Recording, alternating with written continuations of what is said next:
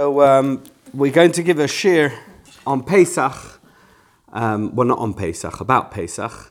And this shir is sponsored by Cecile and Ed Gromis in memory of Cecile's father, Yitzchak ben Avraham Abba, Zichrono Livracha, whose yahrzeit is on the 5th of Nisan. The neshama should have an aliyah and we should be zeichet see Tchias Hamesim. Today we're going to talk about the remarkable revelation of Ben Zoma. Uh, the remarkable revelation of Ben Zoma, which appears at the beginning of the Haggadah. I'm going to read you the entire piece. It's usually split into two pieces. There's a reason for that. Um, but I'm going to read it as one piece. Ma'aseh v'Rabbi Eliezer v'Rabbi Yoshua v'Rabbi Loza ben Azariah v'Rabbi Akiva v'Rabbi Tarfon. A story. The Talmud often uses, the Midrash often uses stories, narratives about events that took place with the rabbis who were also the authors of the Midrash and the Talmud as ways of demonstrating the way the halacha was observed in this very early period, um, and particularly after the destruction of the Beit HaMikdash, narratives becomes a source of information because so much was destroyed. You needed narratives in order to establish a particular practice in Jewish life.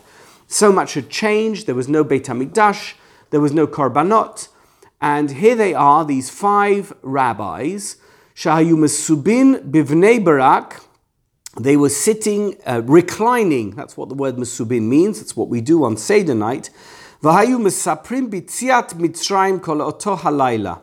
And that entire night, Kol Oto Halayla, which must mean, obviously, um, it must mean Seder night, the first night of Pesach. They sat, they reclined, and they discussed and told over the story of Yitziat Mitzrayim all night. Ad until their uh, students came and knocked gingerly on the door, and they said, "Rabotenu, rabbis, our rabbis, he giazman kriyat shema shel shachrit. It's morning, dawn has broken." What are you still doing here? You've got to say Kriyat Shema. And they look, they didn't have clocks in those days. They look outside, and indeed, the dawn has broken. It's time for Kriyat Shema. So that in itself is puzzling that they wouldn't have been conscious of it themselves. What were their students doing? What were their, were their students reminding them about something? Were they posing it to them as a question? It sounds a little bit more like a protest, right?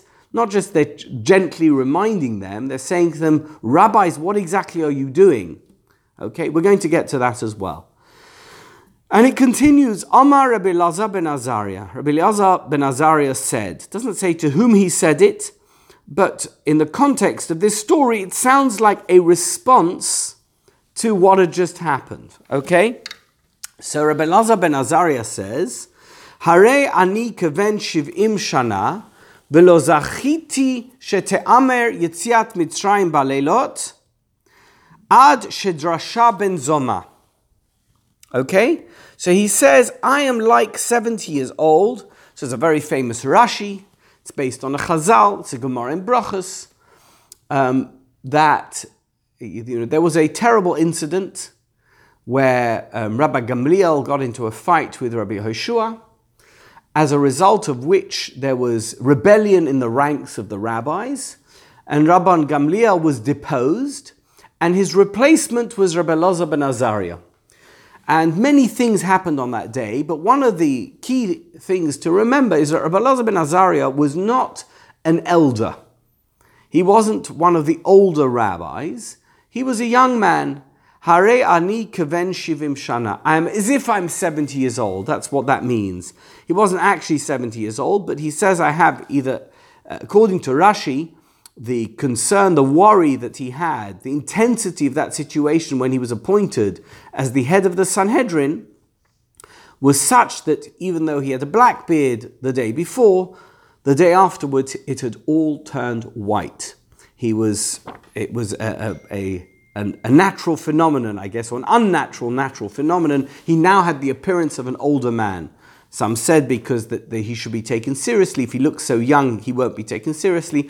Either way, in this context, I'm not sure what it means, but let's say it means that he considers himself very experienced. He He considers himself somebody who knows everything that the Talmud and the Midrash has to teach about the general conduct of a Jew in daily life, and yet, lo zachiti shete'amer yitziat mitzrayim balelot, I never merited um, to know that the exodus from Egypt should be mentioned at night until Ben Zoma derived it.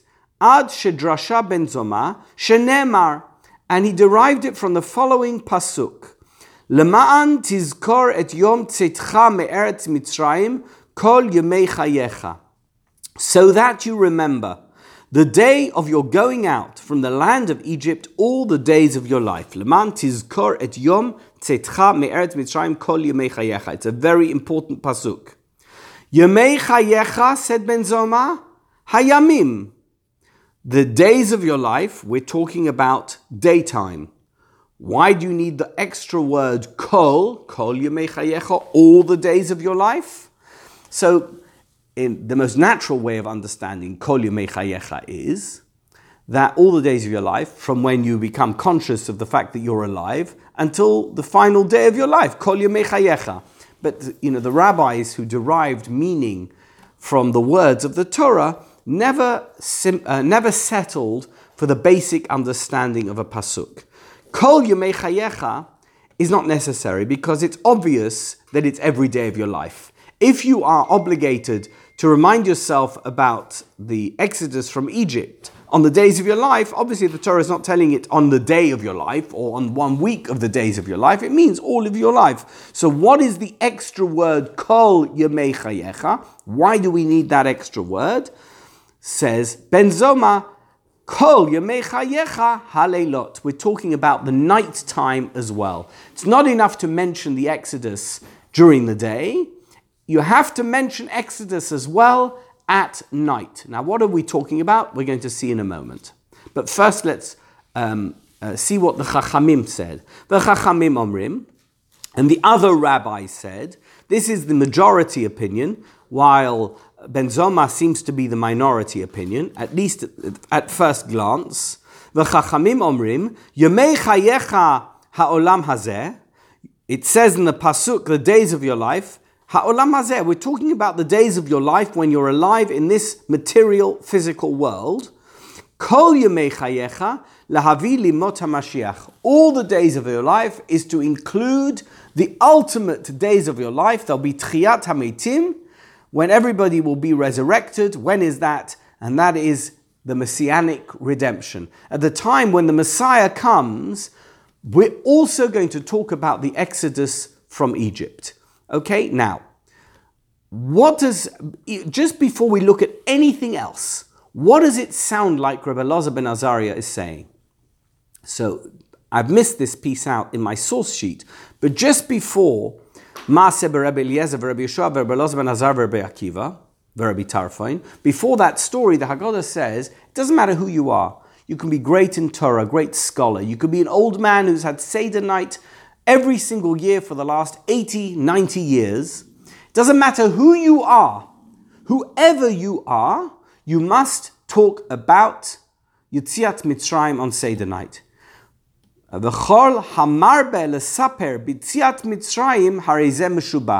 And anybody who maximizes on the amount that they talk about Yitziat Mitzrayim on Seder night is very praiseworthy. We don't have that in the source sheet, but that's what it says in the Haggadah. And this story follows straight on. So the story seems to be an illustration of this concept of great rabbis who are elderly, so they've had Seder every single night.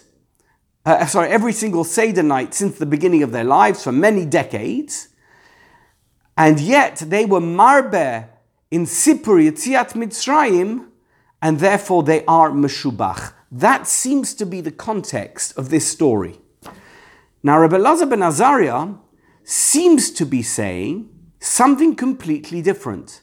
He seems to be saying that mentioning Yitziat Mitzrayim is something that's incumbent upon every single Jew every single day, but not just in the day. He says you've got to mention it at night as well. Why? Well, I don't know. I always thought it was important. That's what it sounds like he's saying. And then Ben Zoma said it's not just important, it's something that can actually be derived from a pasuk in the Torah. That the Torah says you must mention Yitziat Mitzrayim at night time as well. That's the context of the story. In which case, why do we have a dissenting view? Wouldn't it be, wouldn't it be wonderful if we just stopped after Rabbi Lazar ben Azariah and he quotes Ben Zoma, yamim, kol yemei chayecha halelot. Period. Why do we have to have the chachamim omrim? The chachamim, it's a bit of a, it's a bit of a party pooper, right? We don't want to hear about the chachamim saying about Yemot HaMashiach. I mean, the Messianic era, we'll worry about it then. What, what, is, what is the context of mentioning them here? And in fact, there's another question. Mentioning Yitziat Mitzrayim has nothing whatsoever to do with Pesach Seder. What do we do Pesach Seder? V'higadet halavincha bayom hahu lemor. Right? This is something completely different. Haggadah. What's Haggadah mean? We have the Haggadah. We, we, we speak about the Yetziat Mitzrayim, the exodus from Egypt, all night long. Harezem Shubach. It's not a mention. We don't mention it. We do it. By the way, you know why I'm a Jew? Because 3,000 331 years ago, by the way, that's the exact number for this year, 3,331 years ago, my ancestors were slaves in Egypt and God set them free. That's all you have to say in order to mention Yitziat Mitzrayim. I can mention it in the day and I mention it at night. When do we mention it? When do we mention Yitziat Mitzrayim? Every single day. So there's a third paragraph in Shema. You think it's about tzitzit, right? It's not about tzitzit. Well, it is. Of course it's about tzitzit. But there's something else at the end. Ani Hashem Elokechem, asher hotzeiti etchem me'eret Mitzrayim, liot lachem lelokim. That is why we say the third paragraph of Kriyat Shema, not just because we mentioned tzitzit, which talks about all the mitzvot in the Torah, which we've just discussed in the second and first paragraphs of Shema, so to solidify this concept of performing mitzvot because we believe in God, we mentioned tzitzit, which encompasses, which includes every mitzvah in the Torah, ritem oto uzchartem et mitzvot Hashem, but also because it says, Ani Hashem Elokechem asher tziticha uh, uh, me'eret mitzrayim liot lachem lelokim, right? So, um, we mention the tzitzit paragraph because it includes a reference to Yitziat Mitzrayim, to the exodus from Egypt, and in that way we comply with our mandatory obligation of Leman Tizkor et Yom Tzeitcha Me'eret Mitzrayim Kol Yemei Chayecha. Said Ben Zoma, you might think that mentioning Yitziat Mitzrayim only applies to the daytime, and particularly because the paragraph which includes the mention of Yitziat Mitzrayim is the paragraph of tzitzit. When are we obligated to wear tzitzit? In the daytime. How do we know that? Because it says Uri'item oto. You have to see the tzitzit. Can you see at night? You can't see tzitzit at night. You know that one of the ways that we know um, how, if it's early enough in the morning to say Kriyat Shema is if you can dis- tell the difference between the blue thread and the white thread in the tzitzit. It's in the Mishnah. Which means that the time for putting tzitzit has arrived, which is daytime, so now you can say the Shema.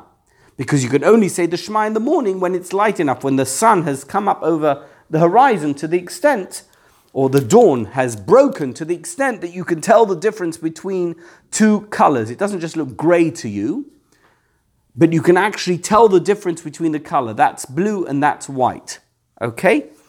That being the case, you shouldn't need to say the parsha about tzitzit at night. You should only have to say the parsha about tzitzit in the day. Says Ben Zoma, no. Do you know why we say the parsha of tzitzit?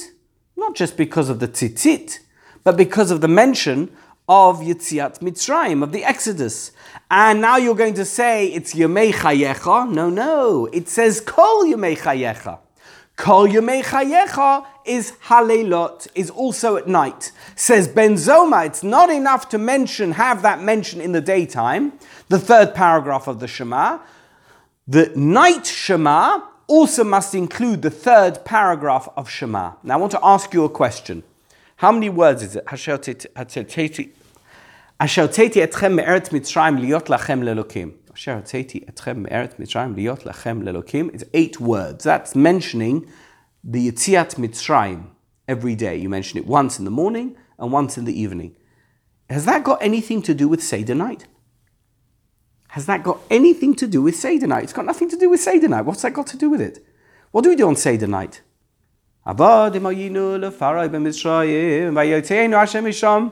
Chazok of Israel netuya dai dai yenu. What are we doing? We're singing, we're talking. Dom, kinim, dever, shechin. We're talking about Yitziat Mitzrayim the whole night, right? You know, uh, uh, um, my kids always say to me, why does Magid have to be so long? That's the whole point. Magid has to be long. That's why we have the Haggadah, because we're meant to be discussing the story of Yitziat Mitzrayim. What's that got to do with Ben Zoma? What exactly is that got to do? Ben Zoma is not talking about Seder night. What has that got to do with the story of the five rabbis in Bnei Brak who sat all night until their students needed to knock on the window, knock on the door, and tell them, Excuse me, guys, it's time to say Krishma. It's like a role reversal. Now, I remember when I was in yeshiva, it was the rabbis who came to wake me up. I didn't come and wake them up and tell them it's time to go to davening. What, what is going on here? The whole story, once you begin to, you pick at the edges, it begins to unravel. None of it makes any sense we had this introduction of having to speak all night, and if you speak all night or speak as much as you speak about Yitziat Mitzrayim Harizem Shubach, you have the story about the rabbis, these great men who are the perfect examples of people who you would expect not to have to talk about Yitziat Mitzrayim because there's nothing that they don't know, and yet they stay up all night until their students have to tell them it's morning. And then you have a discussion about the third paragraph of the Shema. Where is this? Um, piece about Rabbi Loza ben Azariah. Do you know where it is? I'll tell you. It's a Mishnah in Brachas. It's got nothing. You think it was written for the Haggadah? It wasn't written for the Haggadah. It's actually a Mishnah in Brachas. Let's have a look. The Mishnah in Brachas, and I'm not going to read you the whole thing because we just read it in the Haggadah. The Mishnah in Brachas, it's the first chapter, the last Mishnah of the first chapter of Brachas. Mazkirin Yetziat Mitzrayim Balelot. So the Mishnah says you must mention Yitziat Mitzrayim at night, which means that there is an obligation to say the third paragraph of Shema at night. And then he goes on to this whole thing. Kaven shana. I want to ask you another question. I'm full of questions today. By the way, that's very suitable for Pesach, right? You thought Manishtana, four questions? No, no, it's four platform questions. These are the, these are the initial questions. And then you ask a hundred other questions of your own. I've got a book at home, a thousand and one questions about Pesach with answers. A thousand and one questions about Pesach. It's a fascinating book. Not just about Seder night, about every aspect of Pesach. I won't have a thousand and one questions, but I have another question for you. In a dispute, a debate, a halachic debate between two sides, and on one side you have a rabbi, one single rabbi with an opinion, and the other side you have the Chachamim, a bunch of rabbis, they're not named. Who wins the debate? Who wins the debate? The majority, right? That's the way we work. Acharei rabim lahatot. You go according to the majority. I mean, it's a democracy. I mean, it has to be a democracy of experts. We don't just we don't just invite people off the street. What's your opinion? We don't do vox pop about halacha. You have to be a trained rabbi, in, the, uh, in any circumstance, but in the Gemara, in the Mishnah, if you have a machloikus between Rabbi Loza ben Azariah and the Chachamim, who wins the, who wins the machloikus? Who is the one that prevails, or who prevails? The Chachamim. How does this Mishnah begin? The Mishnah begins by telling us you've got to mention, you must mention Yitziat Mitzrayim at night. Why? So now it goes into a little piece about Rabbi Loza ben Azariah quoting Ben Zoma. V'chachomim oimrim What do the Chachomim say? Yemei ha'olam hazeh, yemei lahavi Moshiach. Do they agree with the Rebbe Elazar ben Azariah and Ben Zoma? Or do the Chachomim say something different? Something different. So why does the Mishnah begin Mazkirin Yitziat Mitzrayim Balelot? Should be the opposite. It should say Ein Mazkirin Yitziat Mitzrayim Balelot. Why? Because the Chachomim disagree with Ben Zoma. And if the Chachomim disagree with Ben Zoma, the majority opinion prevails, it doesn't matter that Rebbe Elazar ben Azariah got very excited about having studied this piece from Ben Zoma, and now he believes that you have to mention Yitziat Mitzrayim at night. Who cares what he thinks? He's a minority opinion. His opinion is irrelevant in halachic terms. It may not be irrelevant in midrashic terms. Why is the Mishnah even going into this?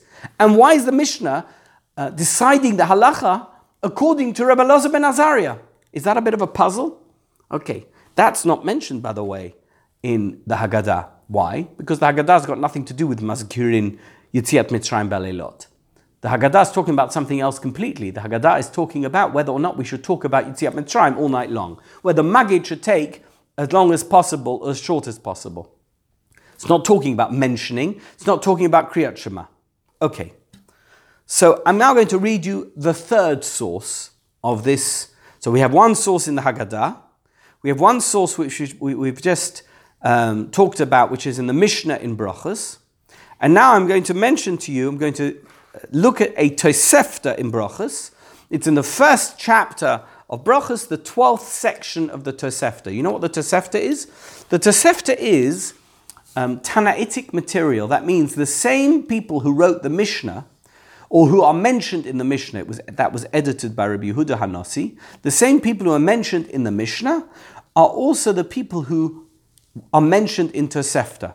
The Tosefta is, much of the material is included in Mishnayis, but much of it was left out. That means in the editing process, Rebbe decided that this material was not relevant to the much more abbreviated format which he had envisioned for the Mishnah and therefore it wasn't relevant. Very often you have, and it's by the way, Tosefta is called Baraita. That means it's a parallel text to the Mishnah. It's a Baraita, and very often a Baraita is quoted in the Gemara. More often than not, it comes from Tosefta. Sometimes not. And then the Gemara will say, well, why, if this Baraita exists, why is the Mishnah different? So we'll try and reconcile a text from a Braita with the Mishnah. Why? Because it's contemporaneous. It's, it was written at the same time. But very often the Tosefta doesn't, is not a, in conflict with the Mishnah, but it, puts, it adds material which gives context to the Mishnah, which we don't see by just reading the Mishnah. This is one of those. So this Tosefta um, actually gives more details about the dispute between the Chachomim and Ben Zoma. The Chachomim, if you remember, the majority opinion of the Mishnah is that Kol Yomei Chayecha is Olam Hazeh, is this life that we have, which has got nothing to do with day or night. It's the fact that we are alive now. And then there's going to be Lahavi Limois HaMashiach. There'll be a time of Trias HaMesim. After Mashiach comes, we're also going to mention the Exodus. This Tosefta gives context to that debate between Ben Zoma and the Chachomim. Let's have a look. Omar lohem Ben Zoma. So when they said this, Lahobi Lemoisa Mashiach, Ben Zoma said, Omar lahem Ben Zoma lachachomim. Ben said, responded, retorted to the Chachomim, V'chi mazkirim yitziat Mitzrayim limot HaMashiach? Are you kidding me? We're going to talk about Yitziat Mitzrayim in the days of Mashiach? What are you saying? How can you even suggest that? So, what's the basis of the question, even before we get to the source text? The basis of the question is let's say um, you, one, one time, you walked into the road and a car nearly ran into you. But it screeched to a halt and it was one foot away from you. Had it gone one foot more, you would have been run down, you would have been run over You go home, you make, you make the biggest party of your life. My life was saved, right? Okay. Then, um, a few years later, a plane, you were on a plane and the plane crashed. And there was one survivor, you. 174 people died and you survived. You come home, you have a party, and somebody says to you, Isn't this fantastic? It's just like the time when you weren't run over by the car. What would you say? Are you nuts? What are you talking about? Who cares about the stupid car that didn't run me over? I was on a plane, 174 people died, and I survived. I'm thinking now about the car? Who cares about the stupid car? This is a much bigger miracle. So now let's put these two as a metaphor, as a parable to what I've just described. We have in our history, 3,331 years ago, Exodus from Egypt. Our ancestors were slaves, and we came out of Egypt. We were set free with, by the Almighty. We got this amazing relationship we achieved with God, and we received the Torah. It's an amazing thing. And then we went through, so far, 3,331 years of fairly choppy waters. It's not really gone that well for us. Eh, there's been times when it's been amazing. We've had euphoric moments here and there, but there's been times of great tragedy and disaster, particularly the last almost 2,000 years, where we haven't had our Beit HaMikdash, and we haven't really been in true possession of our destiny, which is Yerushalayim HaBnuya and the Messianic era. And then Mashiach comes, the Messiah arrives. And Messianic time is going to be amazing. It's going to be a perfect world. It's going to be Shangri La. It's going to be the most amazing time of history. And at that time, we're going to celebrate. We're going to be so excited because Mashiach came. And the Galut is over. Not just that Galut, every Galut. And everything is going to be perfect. It's, it's the paradigm of perfection and somebody's going to tap you on the shoulder and is going to say, Don't you remember Yetziat Mitzrayim? Do you remember what happened Yetziat Mitzrayim that God set you free? You were slaves in Egypt? Are you crazy? That's what I'm going to think about now? Who cares about Yetziat Mitzrayim? Mashiach is here. Mashiach is here. We're living in the Messianic age. I'm worried about Mitzrayim. What would I even think about it for? Why even talk about Mitzrayim? So Ben Zoma is saying to the Chachamim, what are you even talking about? Why would you even say that we're going to talk about Yetziat Mitzrayim at the time of Mashiach? It doesn't make any sense. My thing makes sense. hayomim kol halelos. That makes sense. Yomechayecha oilam kol lahavi Mashiach. It doesn't even make sense. Why would you even talk about Yetziat Mitzrayim at a time when the Mashiach had come? And then he adds, as a clincher, he adds a pasuk from the, from the prophet. The pasuk says as follows, Harehu Omer. It's a pasuk, a verse from Jeremiah. Jeremiah chapter 17. Lachain, behold, hine yamim ba'im le'um Hashem. There are days coming, says God. Lo ye'omer od chai Hashem asher et Yisrael mimitzrayim. You will no longer say that the God, God is still alive, the God who drew us out and brought us up out of the land of Egypt. The Jews emerged as a nation out of the land of Egypt. Ki'im, what will you say? Chai Hashem asher he'elat Yisrael me'et safon. The Lord is alive, the one who brought us out from the lands of the north. In other words, who cares about the fact that God brought us out from the land of Egypt? What relevance does it have to us now? Now, what is relevant to us is that we were in exile for thousands of years and God brought us back to the land of Israel. He returned us from the four corners of the earth. The Messiah came. The third temple is rebuilt. Don't talk to me about Egypt. Egypt is not relevant. It's a posuk in Jeremiah. It's a verse in Jeremiah. So Ben Zoma says not only does what you're saying have make no sense and not is not logical, there's actually a, a source text. We have a source verse in Jeremiah which actually says that what you're saying is patent nonsense. That's what Ben Zoma responded to the Chachamim when they disagreed with him. How does the Tosefta continue? Amrulo, they said to him, No, no, no, you got it wrong.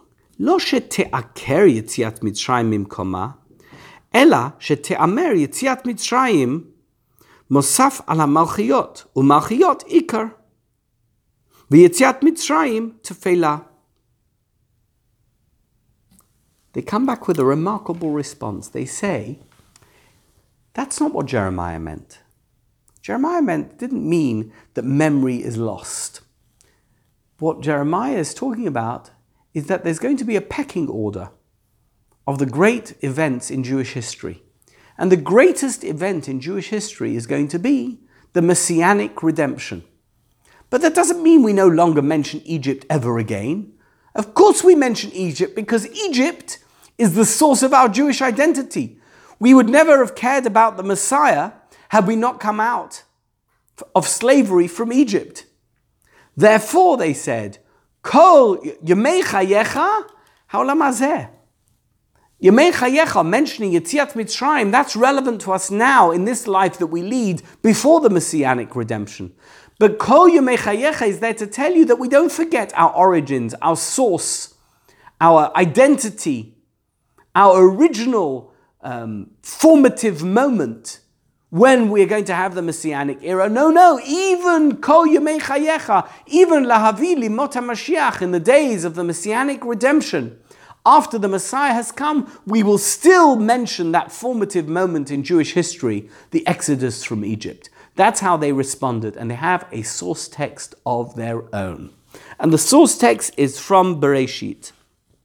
Do you remember there was a man called Yaakov Avinu, Jacob? He's the third of our forefathers. He is the founding forefather of the Jewish nation. He had Abraham, but Abraham also had Ishmael. You had Isaac, but Isaac also had Esav.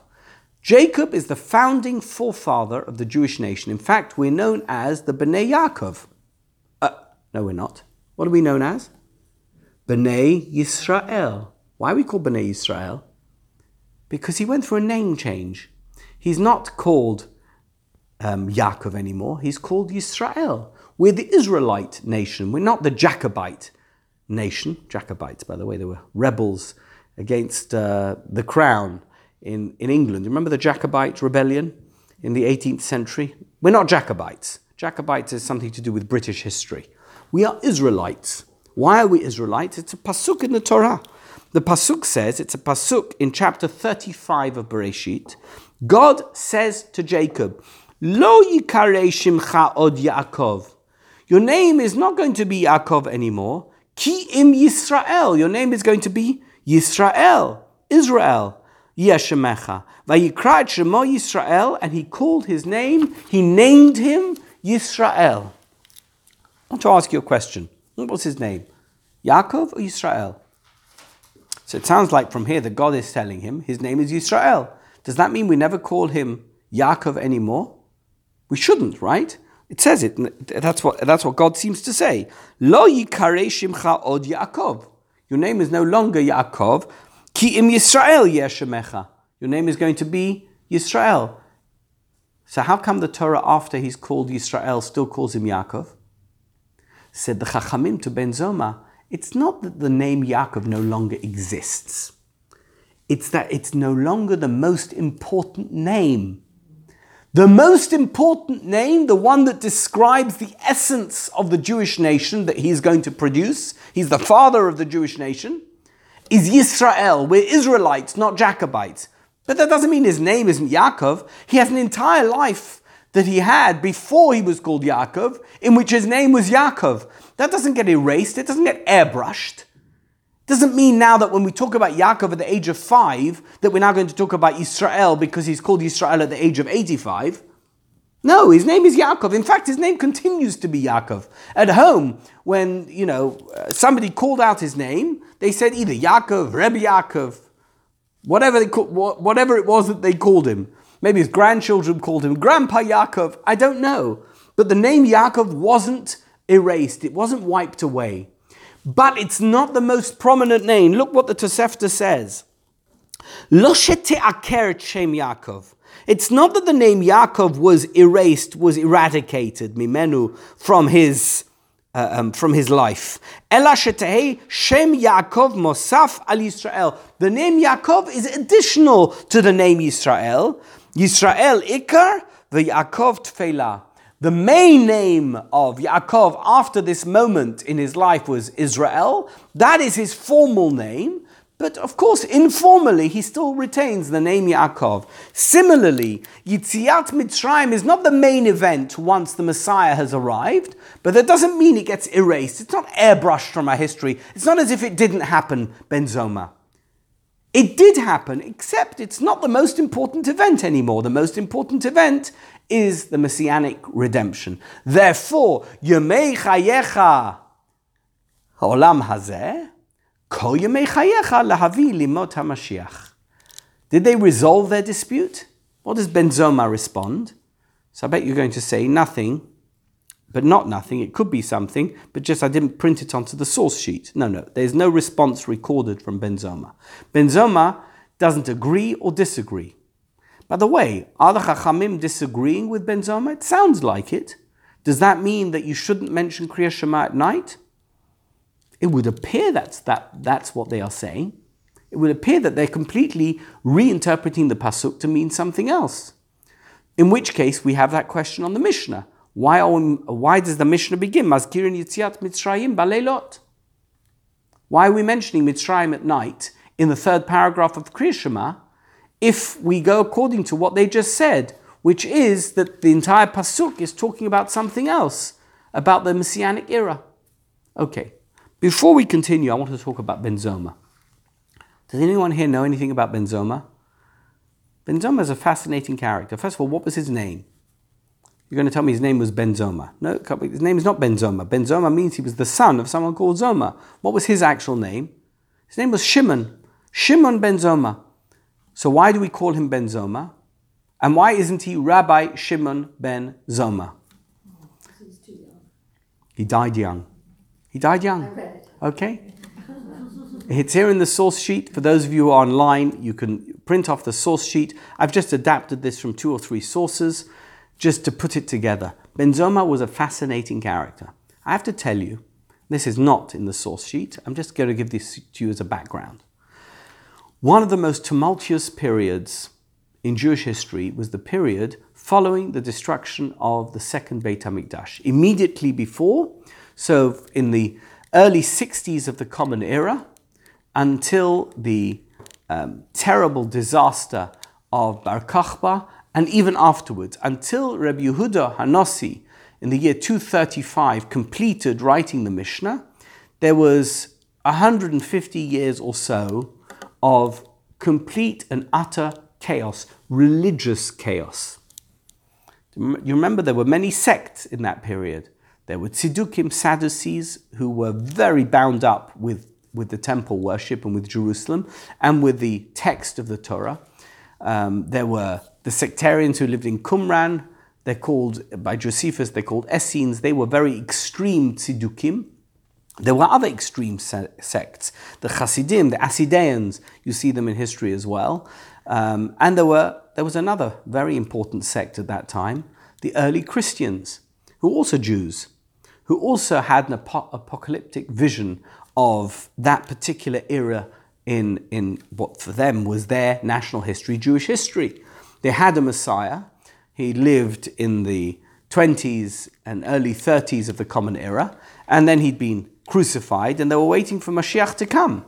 There were a particular form of Jew, and then there were the original rabbinic Jews. They were called the Pharisees, the Pirushim. They evolved into the what we call today rabbinic Jews, um, normative Judaism, and they they had developed an entire system where all the laws and customs that they observed could be sourced in the Torah using, using a bunch of um, what we call hermeneutical rules, where you can derive these customs or learn them from the text of the Torah using certain derivative methods, and that developed into the Mishnah. But it was, it was a very difficult, chaotic period, and people struggled with their faith.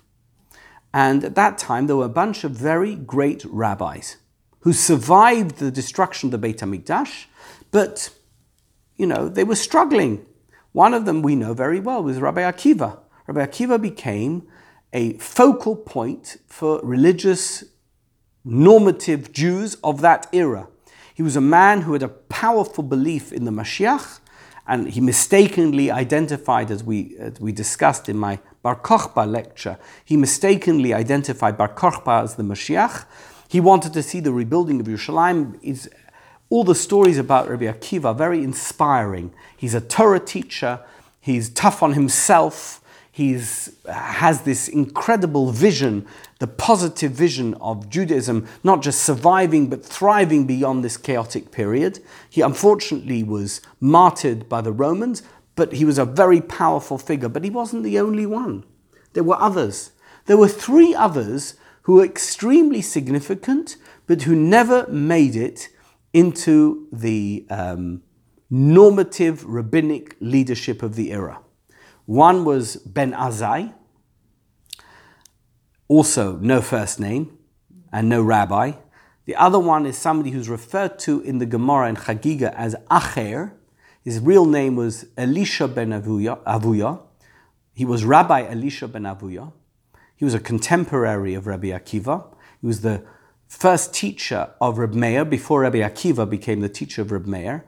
And we know that all the Mishnayos that we have that uh, don't mention a name, go according to Reb Meir, which means that he derived those teachings. His original Rabbi was Elisha ben Avuya, and ultimately was Rabbi Akiva. Rabbi Akiva was one of the most powerful influences on rabbinic Judaism. And we have multiple references in the Talmud to tell us this. And then there was Ben Zoma. All of these four, Rabbi Akiva, Ben Azai, Achar, and Ben, Acher, and Ben Zoma, are mentioned in a particular text in it's a Gemara in Chagiga, the beginning of the second parak of Chagiga. All of them went into what's referred to in the Gemara as the Pardes. What's the Pardes? The Pardes is the garden, the garden beyond the rational um, system that had developed around the Torah. It's the mystical Torah. It's the Torah that we refer to today as Kabbalah. Rabbi Akiva is the only one who emerged from this garden unscathed.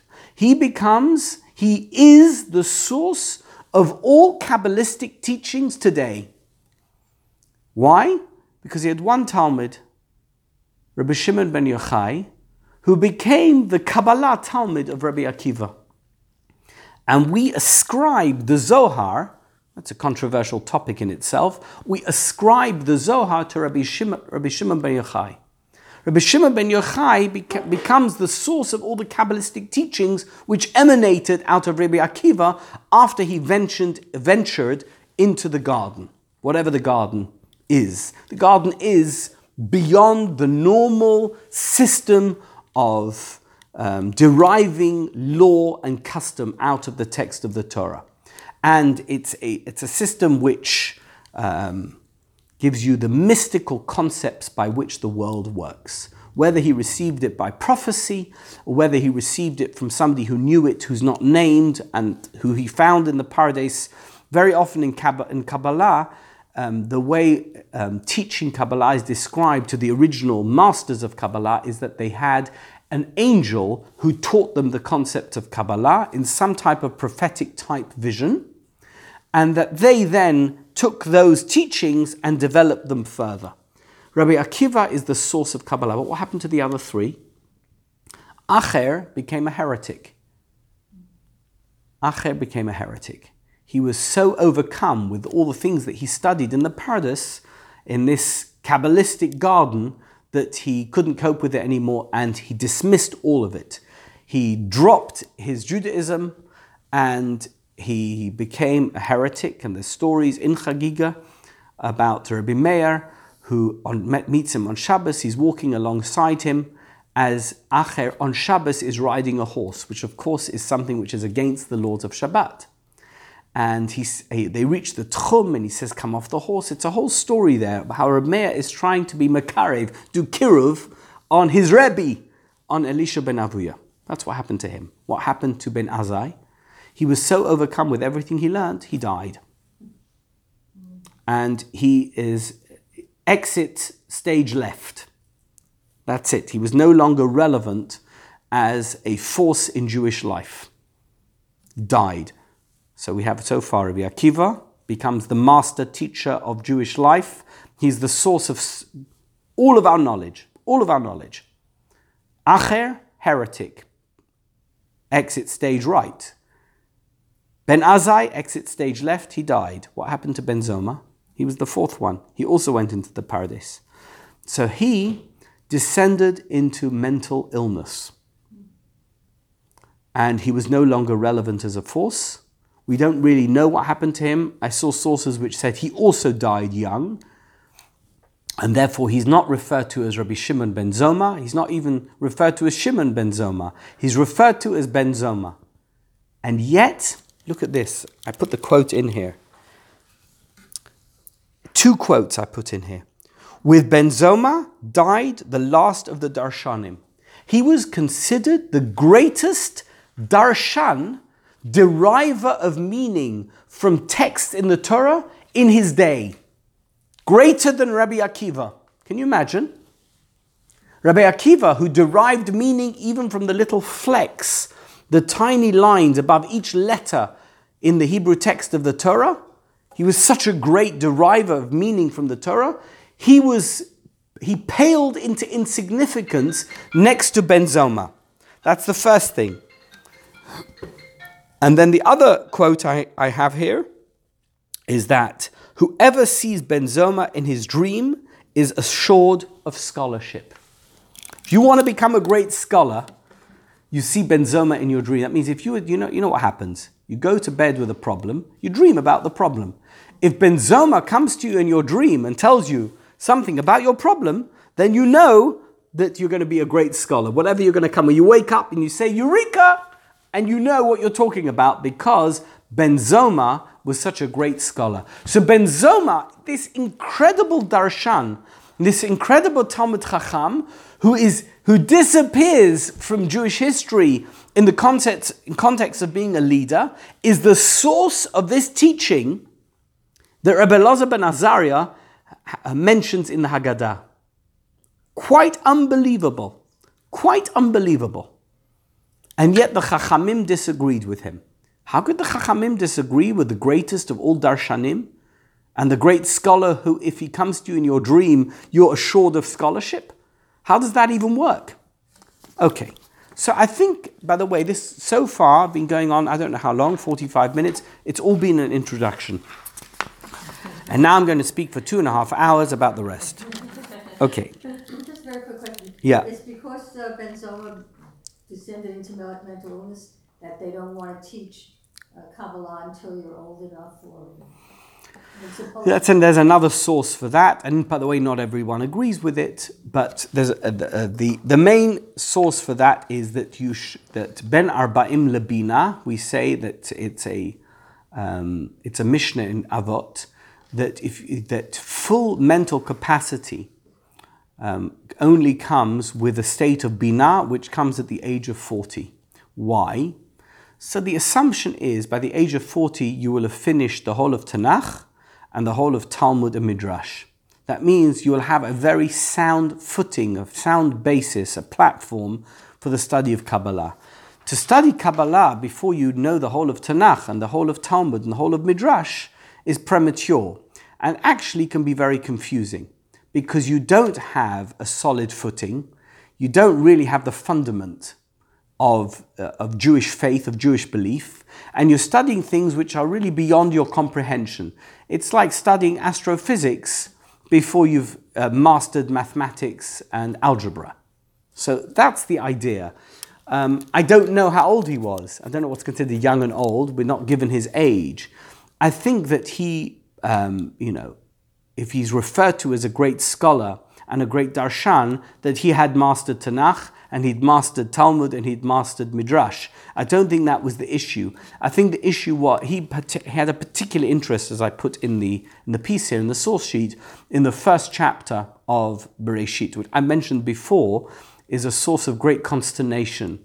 Um, and in fact is a dominant portion of the Zohar talks about the first chapter of Bereshit Why? Because it's the source of all our knowledge of why God created the world and how he created the world. We're trying to derive information out of a very limited text as to what God wants from the world. And he, um, in fact, one of the references which I haven't brought here of his mental illness was his misinterpretation of a particular pasuk in the first chapter of Bereshit.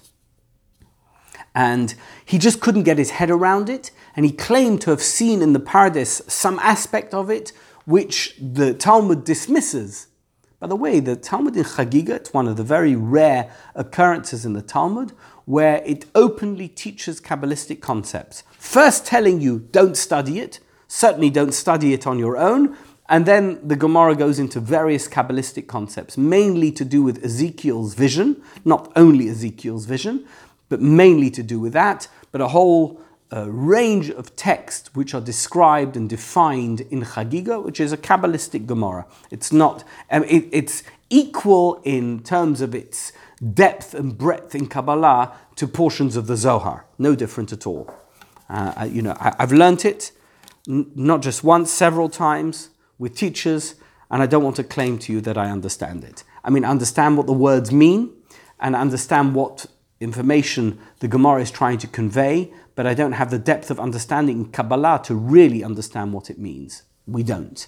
I would assume that Ben Zoma got to those depths and actually, you know, it's like getting to the edge of the cliff and then falling off it. And that's what happened to him.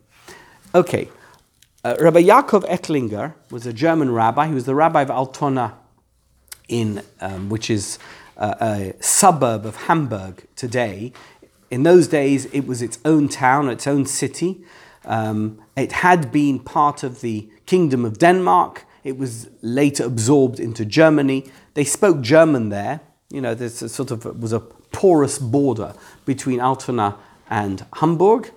And uh, um, he was the chief rabbi of, of Altona in the, in the early to middle part of the 19th century.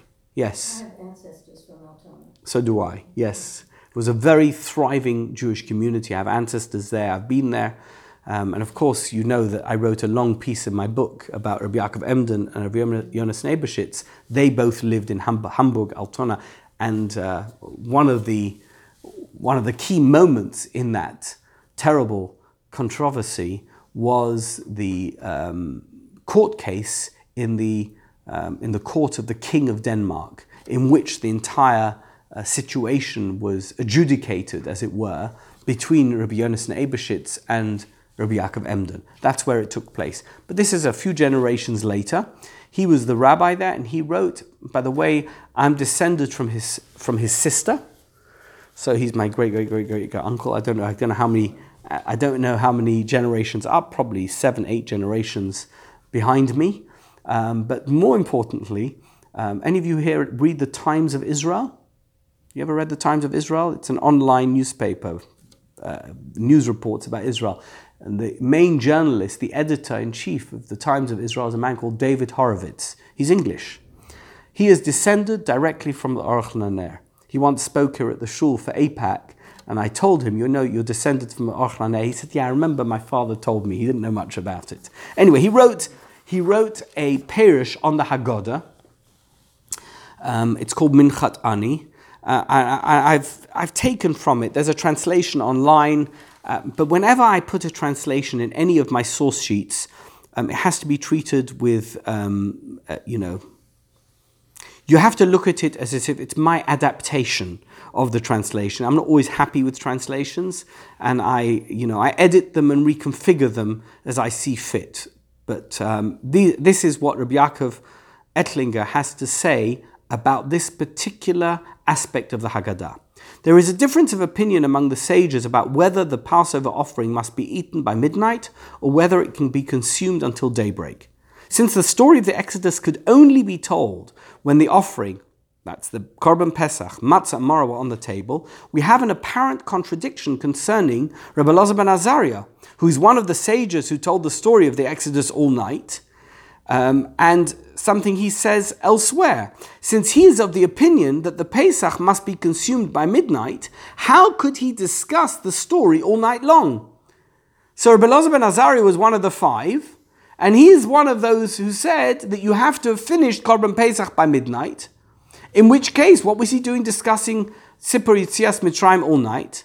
So here Rabbi Yaakov Ettlinger offers a solution to this problem, which also explains why it was necessary to follow this passage with Rabbi Elazar ben Azariah's discussion in the next passage. So why does the story in Bnei Brak needs to be followed, need to be followed by the Mishnah from Brochus, as we mentioned earlier? So here are the questions which he asks. Firstly, why did the author of the Haggadah connect this passage with the previous statement in the Haggadah of even if we were all sages, all discerning, kulon chachamim, kulon nevoinim, kulon yodim asatira, um, uh,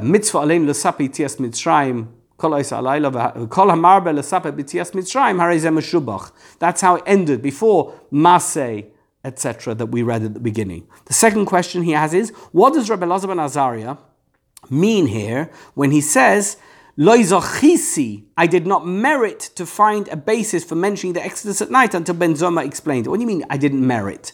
What is he trying to convey here? What's, what is the central core message of Rabbi Elazar ben Azariah? And thirdly, why is it that the five sages mentioned in the Haggadah, of all of them, we only quote Rabbi Elazar ben Azariah's statement of Hariani Kaven Shivim Shana? Why, do, why don't we have any statements from Rabbi Tarfon? Rabbi Tarfon was also a very special man. Rabbi Eliezer? Rabbi Akiva? Why the only person we mention in the context of this story after we hear it is Rabbi Elazar ben Azariah? So this is what he says. In the Talmud, we learn that the sages disagreed about, about when one is obligated to eat the Pesach offering. According to Rabbi Eliezer and Rabbi Elazar ben Azariah, it had to be consumed by midnight according to Rabbi Akiva and Rabbi Yeshua, another two. So both of these rabbis, the first two, are mentioned in the story, and the other two rabbis are also mentioned in the story. Rabbi Akiva and Rabbi Yeshua said it could be consumed the entire night until dawn. Yet in the story of the sages in Bnei Brak, we learn that all the sages, all of those four and Rabbi Tarfon, spoke about the exodus from Egypt until dawn.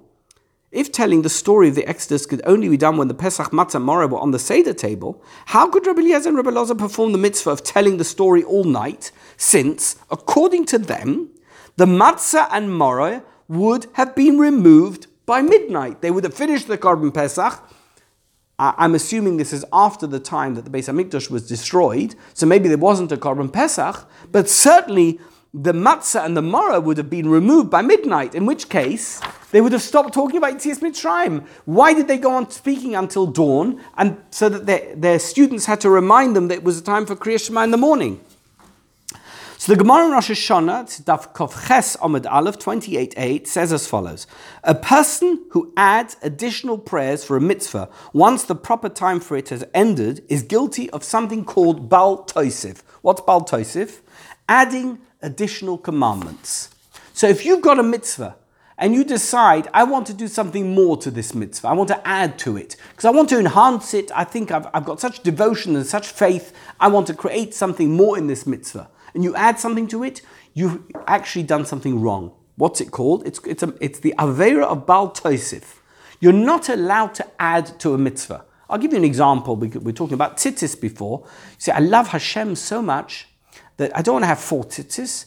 I want to have a five cornered garment. I'm going to have five tzitzis.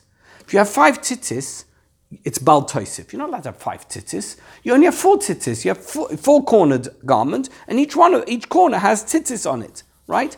Similarly, if you have a mitzvah that's meant to end by a particular time, you're not allowed to go over that time because it's called bal toisif. It's a Gemara Rosh Hashanah.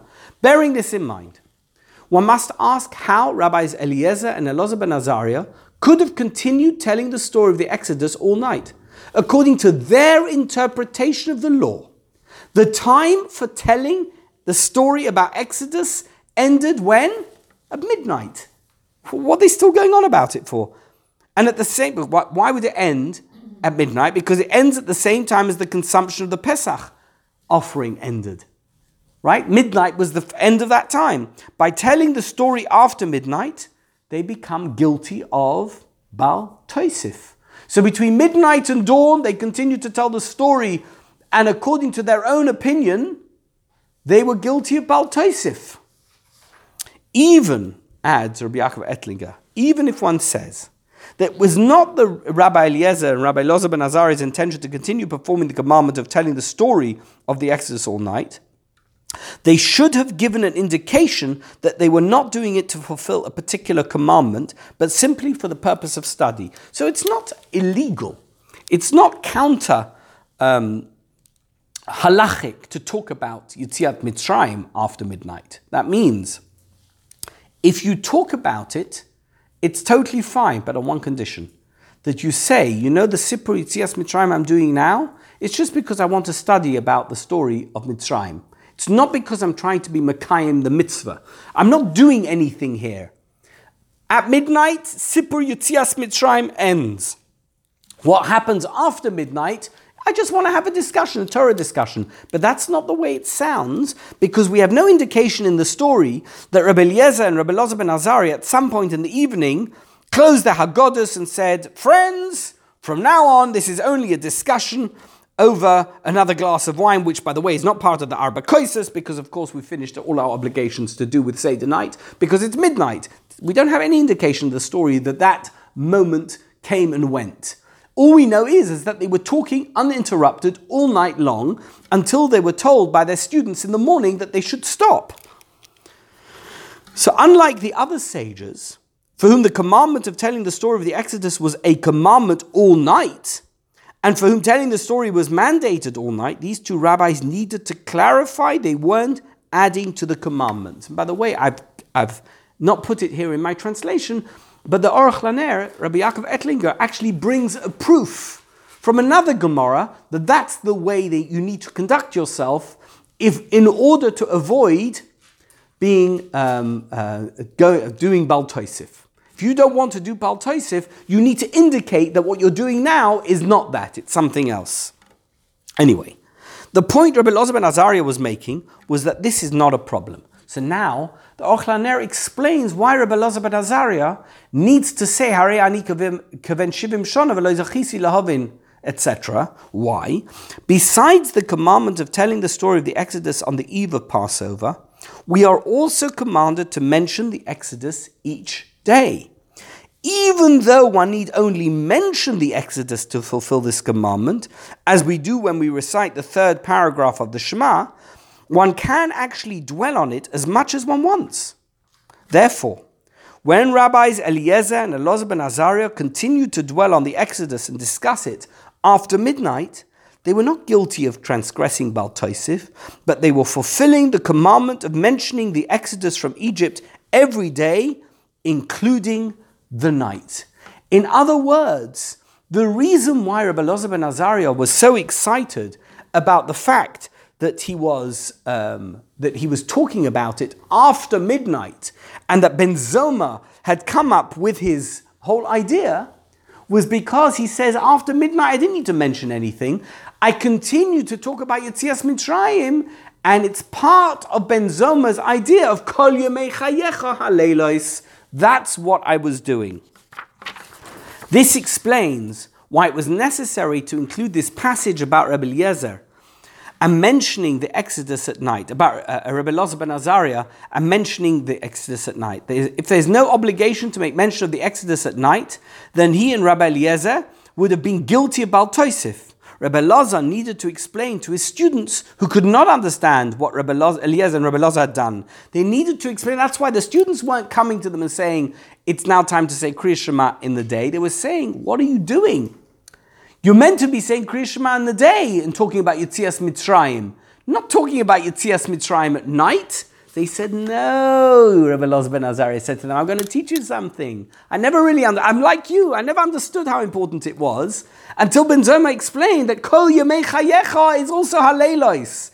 Don't point the finger at me and say, Rabbi, you're making a mistake. I'm not making a mistake. I'm going according to the opinion of Ben Zoma. And Ben Zoma says you can talk about Yitzias Mitzrayim at night. Yes, of course, all you need to say is Asher Tesi Eschameret Mitzrayim Lachem of the third paragraph of Kriya Shema. But you don't have to limit yourself. If after you finish Kriya Shema, you want to talk much more about Yitzias Mitzrayim, of course you can speak about it as much as you want as part of the obligation of Leman Tizkar Yom Teitzcha Me'eretz Mitzrayim Kol Chayecha. That's the whole point. The point is that we have a, sto- a, a, a chiyuv of Sipur Yitzias Mitzrayim. We also have a chiyuv of leman tizkar yom teischa me'eret mitzrayim, of mentioning um, Yitzias Mitzrayim. And that you can fulfill even after midnight and the Korban Pesach, the matzah and the morah are no longer on the table or no longer relevant to you because it's perfectly okay to do so as part of the obligation of, of Leman Tizkar. And that's why this piece is mentioned and not any of the other rabbis are mentioned because it's actually relevant to what Rabbi Elazar did and Rabbi Eliezer did in terms of their own opinion. It doesn't contradict their own opinion in this instance. I want to look at the Chidah. It's number six on page three of your source sheet. So he focuses on something which I really glossed over earlier. What does the Pasuk say? Leman tizkar es yoim teischa me'eretz Mitzrayim, kol yemei chayecha. Does it need to say es yoim teischa? Doesn't. Leman tizkar es teischa me'eretz Mitzrayim. What do you mean es yoim teischa? What is the mention of yoim teischa me'eretz Mitzrayim? What's that relevant to the Pasuk? So we're focused on the exegesis of the word kol in kol yemei chayecha. As a result of which, we missed another extra word in the posuk, which is yom tzeischa. We don't need to mention yom tzeischa. The kosher, amai kopit kara loima es yom tzeischa, the yom yeser. Why, says the Chidah, does the posuk mention yoim Teischa? It's an irrelevant word. It's not needed. It's unnecessary. It should have said, So he quotes a fascinating chazal. This is a chazal which you may have heard, but it's the type of chazal that you need to hear again. Delel Yitzias Mitzrayim, Dahainu Leil Hiskadesh Chag. The night of Yitzias Mitzrayim, the night between the 14th and the 15th of um, Nisan. What do we say, by the way? Vayhi chatzi halayla. It was exactly at midnight. What happened that night? How did that night look? It's a fascinating chazal. Hoisa me'ira keshemesh. The night was as light as if the sun was shining. The sun wasn't shining, but it was a light night, like a sort of aurora borealis or something. There was some phenomenon going on that night which meant that it never got dark. You know, many years ago I went to St. Petersburg in June. Have you ever been? I went to, it's called White Nights. And I was there over Shabbos, and they, I said, when am I meant to make Havdalah? Because the sun doesn't set, or if it sets, it never gets dark. So they said, you make Havdalah after the time that it gets darkest in the night. So at sometime like 1.30, 2 o'clock in the morning, it's not dark, it's like dusk outside. People actually drive around with their lights on, but it's not dark. It's like, it's like dusk. And then it starts getting lighter again. But the, the sky never goes black. It's permanently light for I don't know how many months. And of course, if you go further north, then it's totally light all day, 24 hours. Or in the middle of the winter, it's dark for 24 hours. And the opposite in Antarctic, I'm assuming, right? So imagine this in Egypt, on the night of Yitzias Mitzrayim, it never got dark. It was light all night. Me'ira kashemesh. V'nimtzu lamed vav sho'is shahoya lahem shemesh. And you'll find, as it were, that there were 36 hours of light. A day normally is 24 hours, right? Of which roughly 12 hours are daytime and roughly 12 hours are nighttime. It could be 10 of one and 14 of the other, but roughly half and half. In this situation, between the 14th and the 15th of Nisan of that year, 3,331 years ago, it was light for 36 hours the day of the 14th, the night of the 14th stroke 15th, well, 15th in our calendar, and the day of the 15th, the 36 hours of light. Uben zoima sovar, the tama shahoisa oisa halayla meira kashemesh, hay taima lefarsem da haleilois nechshavu yomim, umishum hachi yotzu bechatzi zman. So Ben Zoma's whole opinion here is what are you talking about? You only mention Yetzias Mitzrayim in the day. No, the night was also day. So it's not as Yom Tzeischa Me'eretz Mitzrayim, because the Yom of that particular period, of that 36 hour period, the Yom and the Laila were both Yom. The night and the day were both light, like day. So therefore, don't just mention Yetzias Mitzrayim in the day, in the morning. You have to mention Yetzias Mitzrayim at night as well to remind you of this incredible occurrence, this phenomenon that was light the whole way through. Deladas ben Zoima. Tam shois alaylo me'ira kashemesh hainu lohidia shaleilois nechshabu yomim. He says, in fact, the whole purpose of that night being light like a daytime was to tell you about the Yomim thing and Kriya Shema.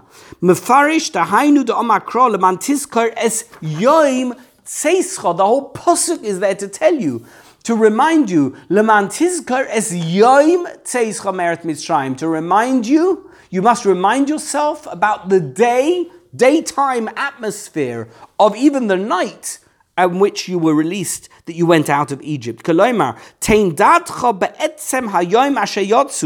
Think about that actual day that you went out of Egypt. Where the nighttime, its night was the same light as the daytime of that day. And it was a wondrous event. This unnatural, phenomenon, as it were. Obviously, a natural phenomenon, but it was a miraculous thing that it was light even at night time. And Mishum Hachi, Nokat the Kol Yomei Chayecha, Kol The fact that it says Kol Yomei Chayecha is to tell you that you must include nighttime in mentioning Shema, not just mention it at the day. Nimshach is Yom. And that's why the word Yom and Kol Yomei Chayecha forms part of one particular limud. By the way, this is why Ben Zoma is considered the greatest darshan of his day. He's not just looking at the word kol yemei chayecha. In the context of the whole pasuk of Laman Tizkar es yom teischa me'eret mitzrayim kol yemei chayecha, he's mentioning the fact, it's the Pasuk is mentioning the fact that it was a yom for 36 hours, therefore, koil yemei chayecha, the entire day of the days of your life, including the night time that at the time of Yetzias Mitzrayim was also daytime. The Rabbanon, what about the Chachomim?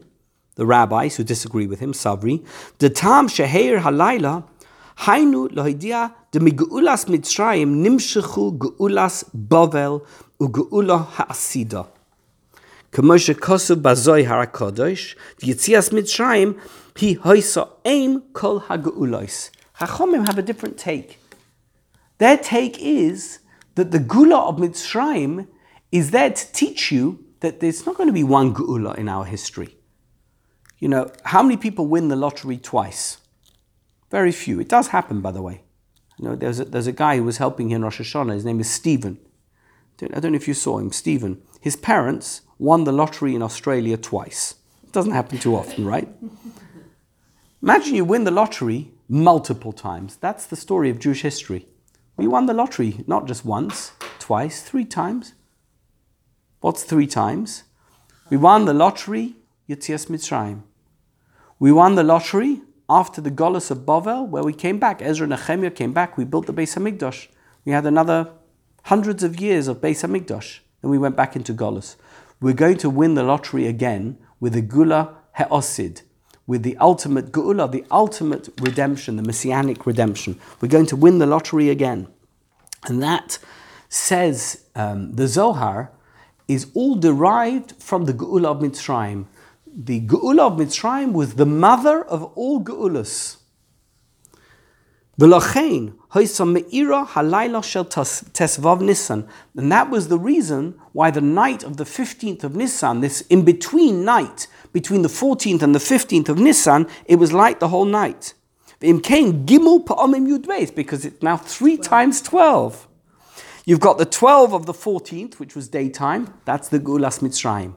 You've got the twelve of the nighttime, that's the Geula of Bavel, where they came back from Bavel. And then you've got the 12 of the 15th, which is the geula of Le'osid Lavav, when Mashiach is going to come. You've got three times twelve me'irim, Yom Yudalad, Yom Tesvav, Veleil Tesvav. Lahoirais de Bemitzrayim, Vegolus Bovel, Vegolus Zeh, Hashem Yair Eirenu, Unadoda Cheshchas Hagolus, V'yoyres Hagolus Hanim Shalalaila. The Golus will be lit up because Golas, as you know, is always compared to nighttime. We are in Golas. Golas is compared to night, but it will be light like the night. Davka. That's why it says Leman Tizker es Yoim Teischa. Tizker Hayoim Shahoyok Gimel Yomim Shalyud Beis Shois. Remember that day. So the Chachomim have a totally different take. Their take is Leman Tizker you're going to mention Yitzias Mitzrayim, not that it's going to be that you have to say it in Kriya Shema in the day and in the night, but the whole point of mentioning Yitzias Mitzrayim every day is to remind you that there's going to be a time called the Messianic redemption, which is derived from this three 12 hour period of light that was um, that a continuous light of 36 hours, three 12 hour periods to tell you that there will be a Geula le'osid lavai. I want to ask you a question. According to what the Chidah just said, are Ben Zoma and the Chachomim arguing? Not really. They're not really arguing. Ben Zoma is saying you've got to mention both in the nighttime and the daytime to remind you about the fact that it was three times 12 hours and therefore as Yom Tzeischa Me'eret Mitzrayim, mention it at night and the day. Chachomim are not arguing, they're adding. They're saying it's not just that we're going to mention Yitzias Mitzrayim at night and day, but the Yitzias Mitzrayim that we mention at night and in the day is there to teach you that there's going to be a la'osid lavai, lahavi limoy samashiach. You see? So suddenly this majority opinion is not a majority opinion. They are endorsing Ben Zoma. Mazkirin es Yitzias Mitzrayim Baleiloi, says the Mishnah. You've got to mention Yitzias Mitzrayim even at night. Why? Leman tizkar es yoim tzeischa meret Mitzrayim koil yemei chayecha, says Ben Zoma. Koil is halelois, says the Chachomim. You've you, not you haven't missed the point. We're going to add to what you're saying. We're so excited. They were like Loza ben Azaria. They were so excited with what they heard. They said, "Do you know what else is contained in this limud of Ben Zoma? That the three 12-hour period is not just koil yemei chayecha. Koil is um, yomim. Koil is also olam hazeh. This world, this life that we lead. It's the two 12 hour periods that we've had with Yitzias Mitzrayim and the end of Golus Bavel. But it's also the third 12 hour period is Lahavi Limois HaMoshiach, is to remind you that the Geula of Mitzrayim is going to be um, the mother of all Geulas, including the Geula of Leosid Lovai, of when Mashiach comes. We're going to learn one more piece. I know there's much more in this source sheet. I could have gone on all day. In fact, I could have been zoiche to that. But let's just do number seven. And, um, and then we'll leave it at that. Rav Kook. Ad shedrosha ben zoima shenemar. Says Rav Kook that uh, Rabbi Loza ben Azaria was so excited um, because of the drosha of Ben Zoima who says, "Leman tizkos yom mitzrayim kol hayomim kol yimechayecha haleilos." So he was very excited about what he learnt um, in this posuk of kol yimechayecha, meaning the days. Uh, um, sorry, Yemei Chayecha meaning the days and Kol Yemei Chayecha meaning the nights. Oimrim Chayecha ilam hazeh Kol Yemei Chayecha lahabi limois hamashiach. So that's the limud, that's the Mishnah, that's the Haggadah. We saw the Tosefta. Says Rav Kook, Lahovin tam hamachloikas shel ben Zoma v'chachomim. To really understand this debate, as it were, between ben Zoma and the chachomim, in mazkirin Yitzias Mitzrayim baleilos, whether or not you have to mention Yitzias Mitzrayim at night, b'chol davar pu'ula sheba'olam yesh hachona v'tachlis. In any anything that happens in this world, there's two aspects to it. There's the preparation for it, and then there's the actual event. Okay? You know, this is a, a debate I always have with Sabine. What's more exciting? The holiday or thinking about the holiday before you go on the holiday? I mean, you know, you can hear, you know, you plan the holiday so far in advance, the vacation, you book the hotel, the flights, and it's so exciting, you're going to see friends or whatever it is. For weeks, you're thinking about it. You've got that euphoria of preparation, and then you actually get there, and you're there for a few days or a week or 10 days or however long it is, and then it's all gone in a flash. What was better, the weeks of preparation or the actual event? Okay, so it's a debate, it's perhaps a silly debate. I think we all know the answer that actually being on vacation has a certain um, ambiance to it which cannot be compared to humdrum life that you normally lead during the course of time that you're anticipating. And that's what Rav Kook says. The two periods that exist in, a, in anything that takes place in life are the preparation period and the actual event itself. So let's see where he takes us with this. If the event itself is very great, the actual action that you're going to take is a great action. If you're preparing for an exam, for example, you want to pass the bar. You're not taking, um, you know, driver's ed. You want to pass the bar. So the preparation for driver's ed is not going to be quite as dramatic and as intense as the preparation for the for the for the bar exam. Avo It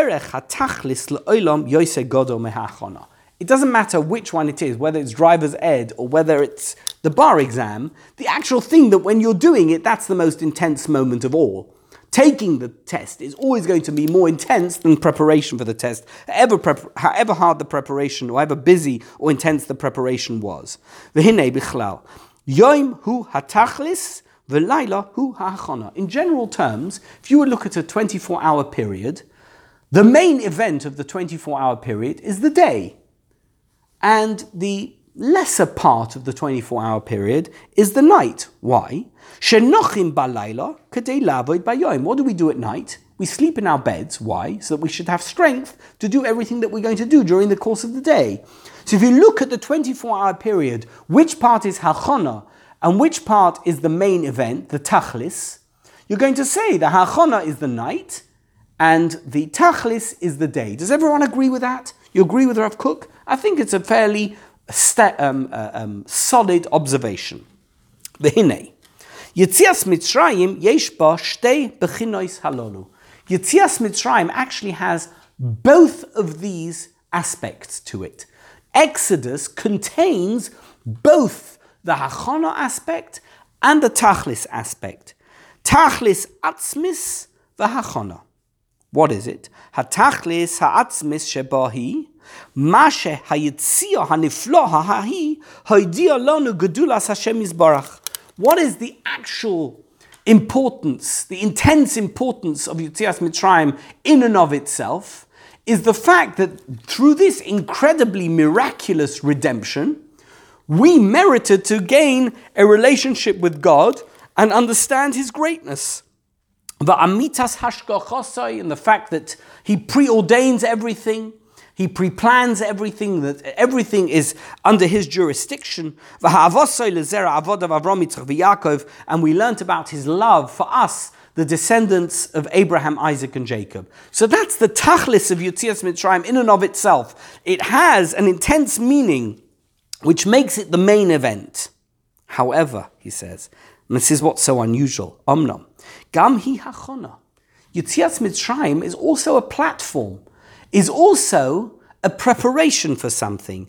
Kiloi omad tikun kola olam b'yitzias Mitzrayim, because the world wasn't completely fixed through the exodus from Egypt. Ume'az huchanu sheyav um, um, shibudei malchios, because even afterwards there were terrible afflictions that we suffered that we were subjugated by great kingdoms, right? We were attacked.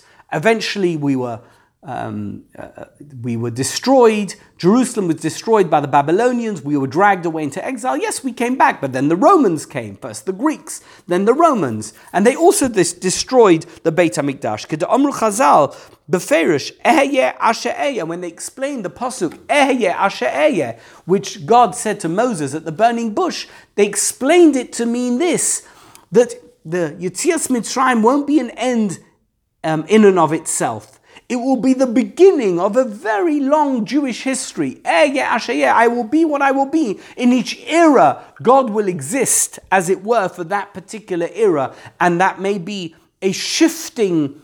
Um, a shifting existence in terms of our relationship with Him and the things that He does for us and with us.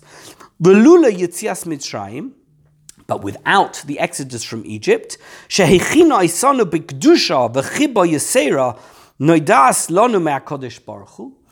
had it not been for the exodus from Egypt, the original foundation moment of the Jewish nation, what would have happened then? Had we not experienced the love that God has for us, an incredible relationship that uh, that developed out of Yitzias Mitzrayim, we would not have been able to handle all the incredible vicissitudes and difficulties and hurdles and challenges that we faced after Yitzias Mitzrayim. So Yitzias Mitzrayim in and of itself is an event because that created the relationship in the first place, but it also becomes the springboard for everything else that happens after it. So what is it? Is it day or is it night? Is Yitzias Mitzrayim day or is it night? If it's tachlis, it's day. If it's hachana, it's night. It's both. It's unique as a moment in our history in having both attributes, both aspects of hachana and tachlis. It's both the main event and it's the preparation. Vehine yesh lanu beis mitzvahs, and we have two mitzvahs. Chiyuv Hazkaras Yitzias Mitzrayim Shebechol Yom. We have the fact that we have to mention Yitzias Mitzrayim every single day.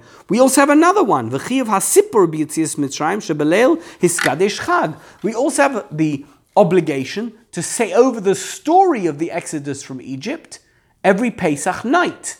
It's two separate types of mitzvahs. One is just a mention, and the other one is, um, is on the festival of Pesach, saying over the whole story.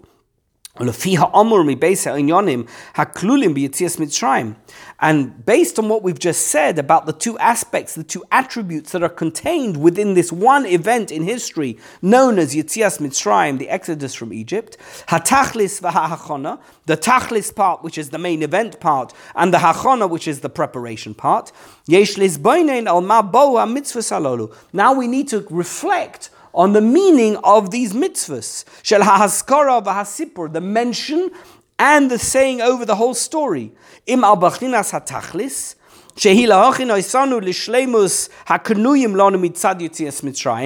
Is it as the main event in order to prepare us to really make us understand the completeness that we uh, managed to achieve, that we uh, that we gained as a result of the exodus from Egypt. Or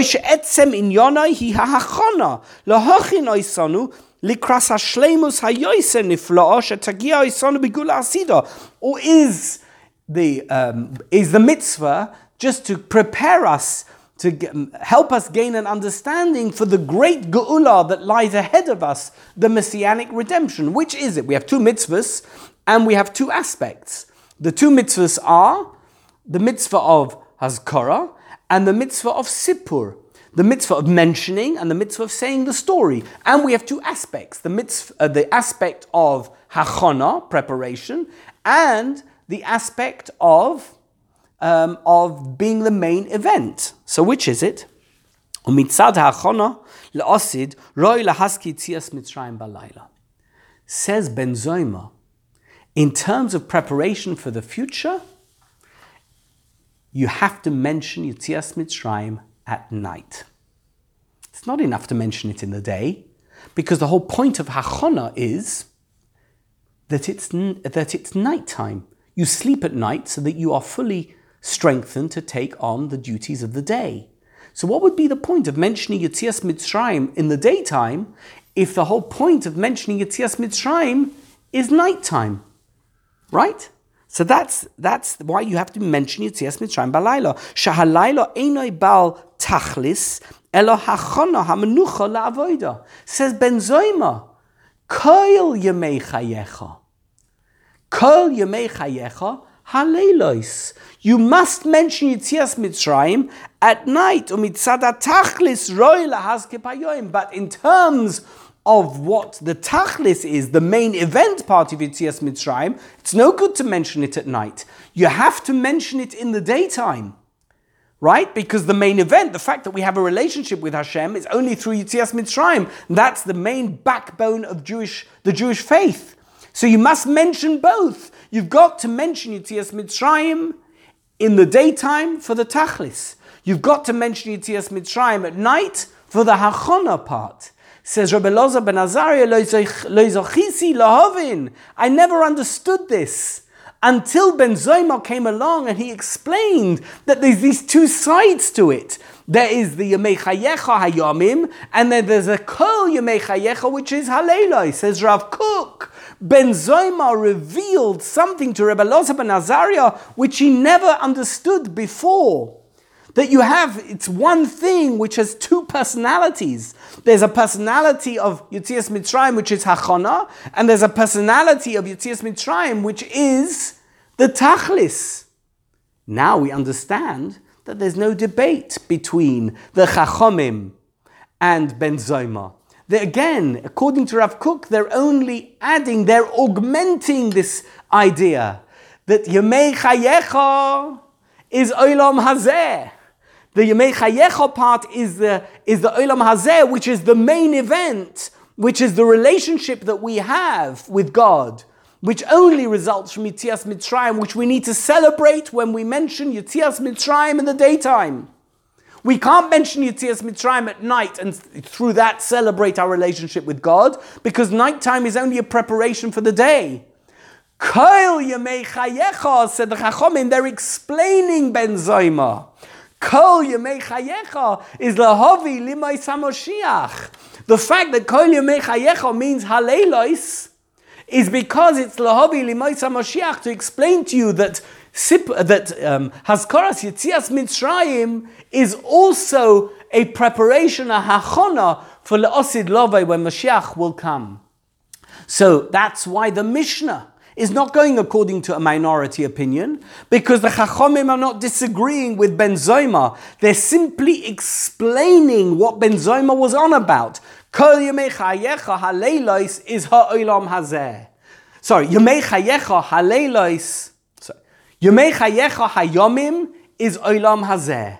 Kol Yemei Chayecha Haleilois is um, Lahavi Limais Hamashiach. There's much more to say. For those of you listening online, you can print off the source sheet and read the other sources. Meanwhile, I'll leave it here.